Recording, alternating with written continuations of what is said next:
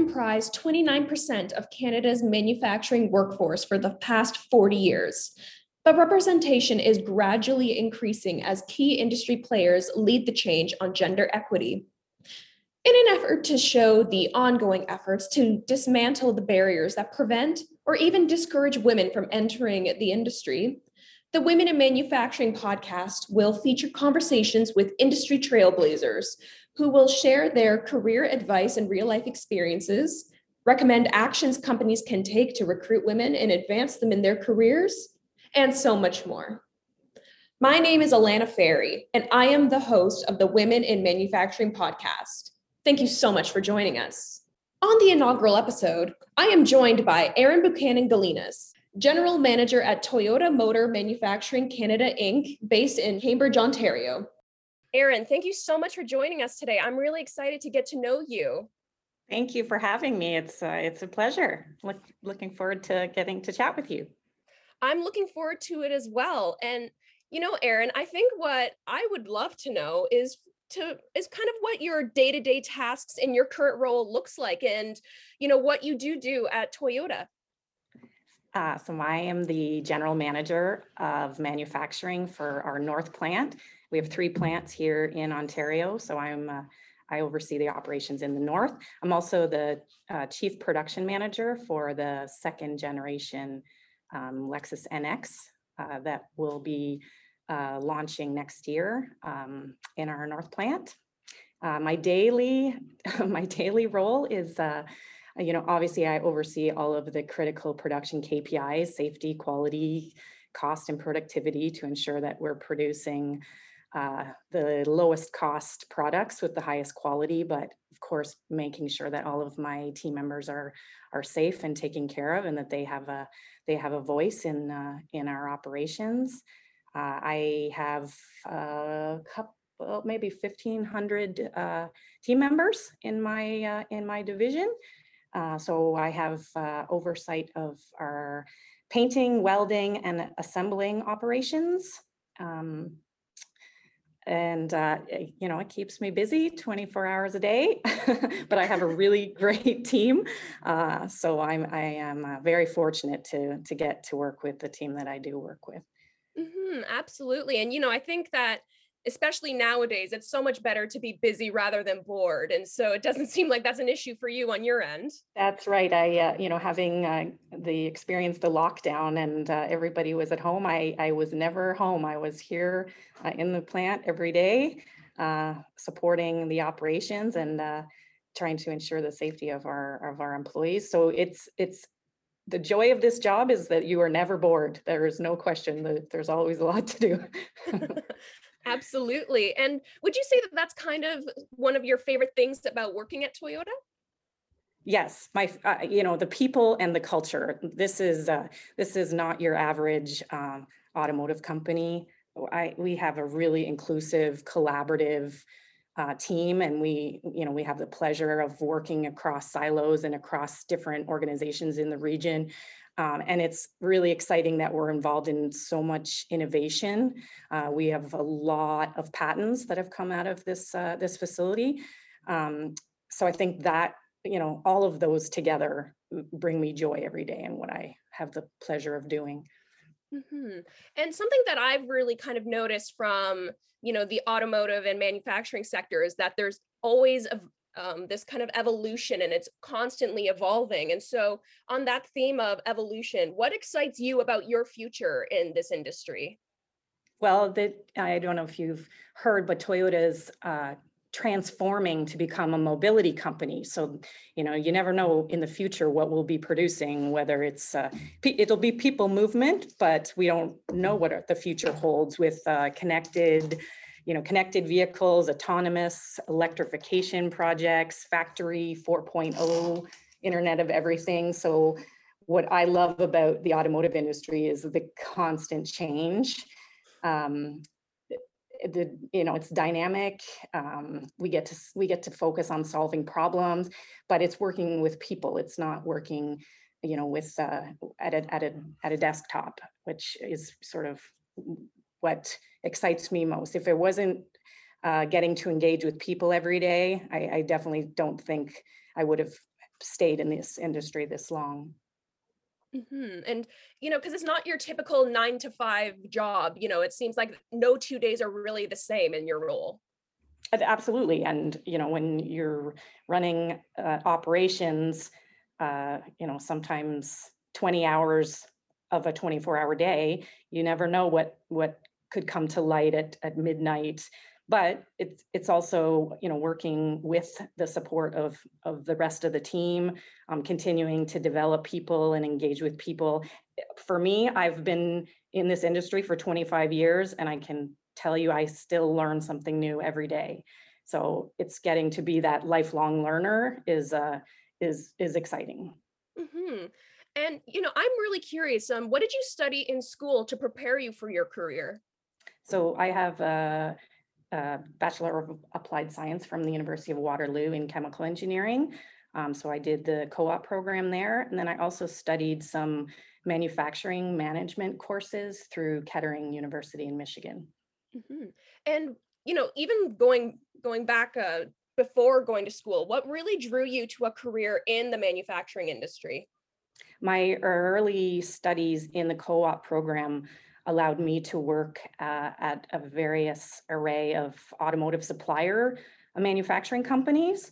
And I've, you know, I, I basically fell into the excitement with with with that co-op experience and then was hired uh, by an automotive supplier right out of university. And then it's been uh, it's been a continuing adventure since then.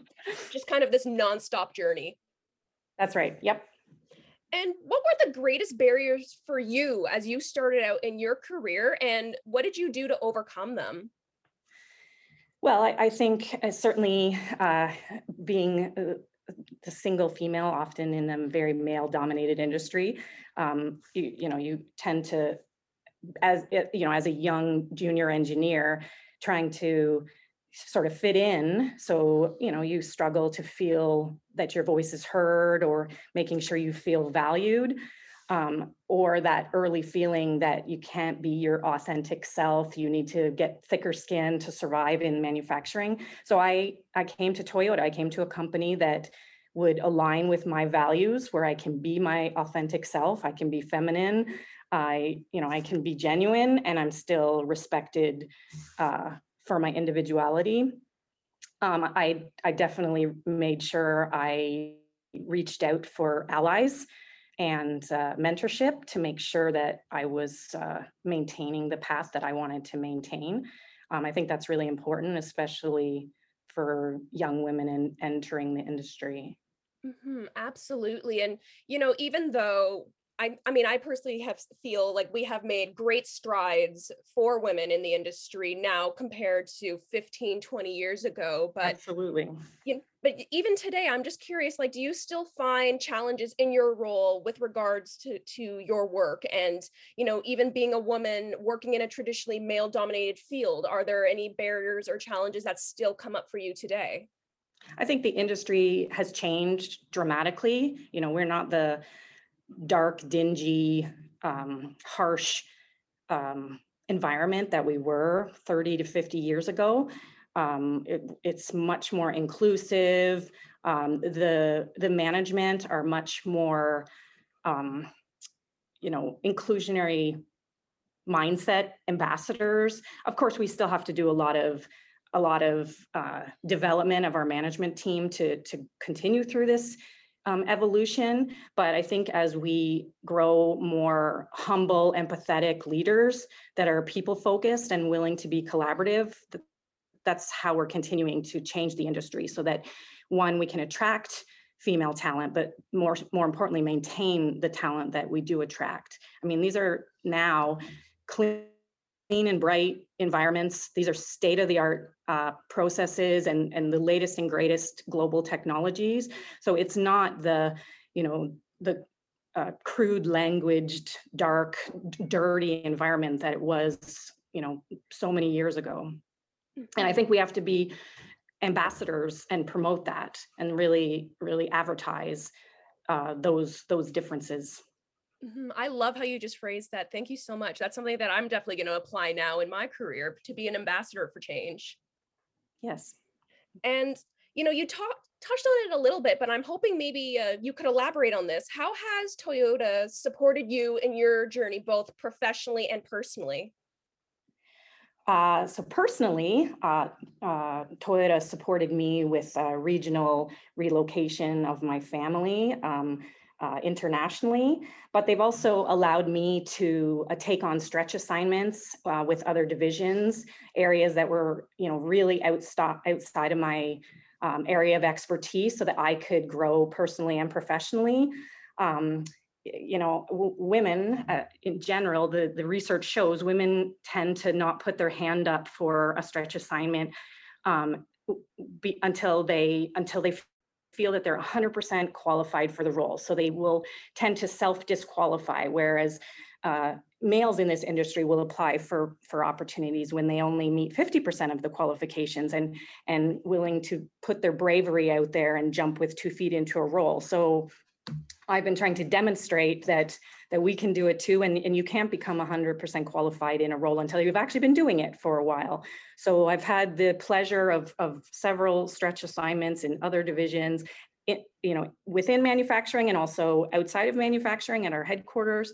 And that's allowed me one, not only to have visibility across the regional leaders, but to also um, expand my professional network, meet individuals across the company and, and continue to grow. And I think I, am very fortunate to have had those experiences.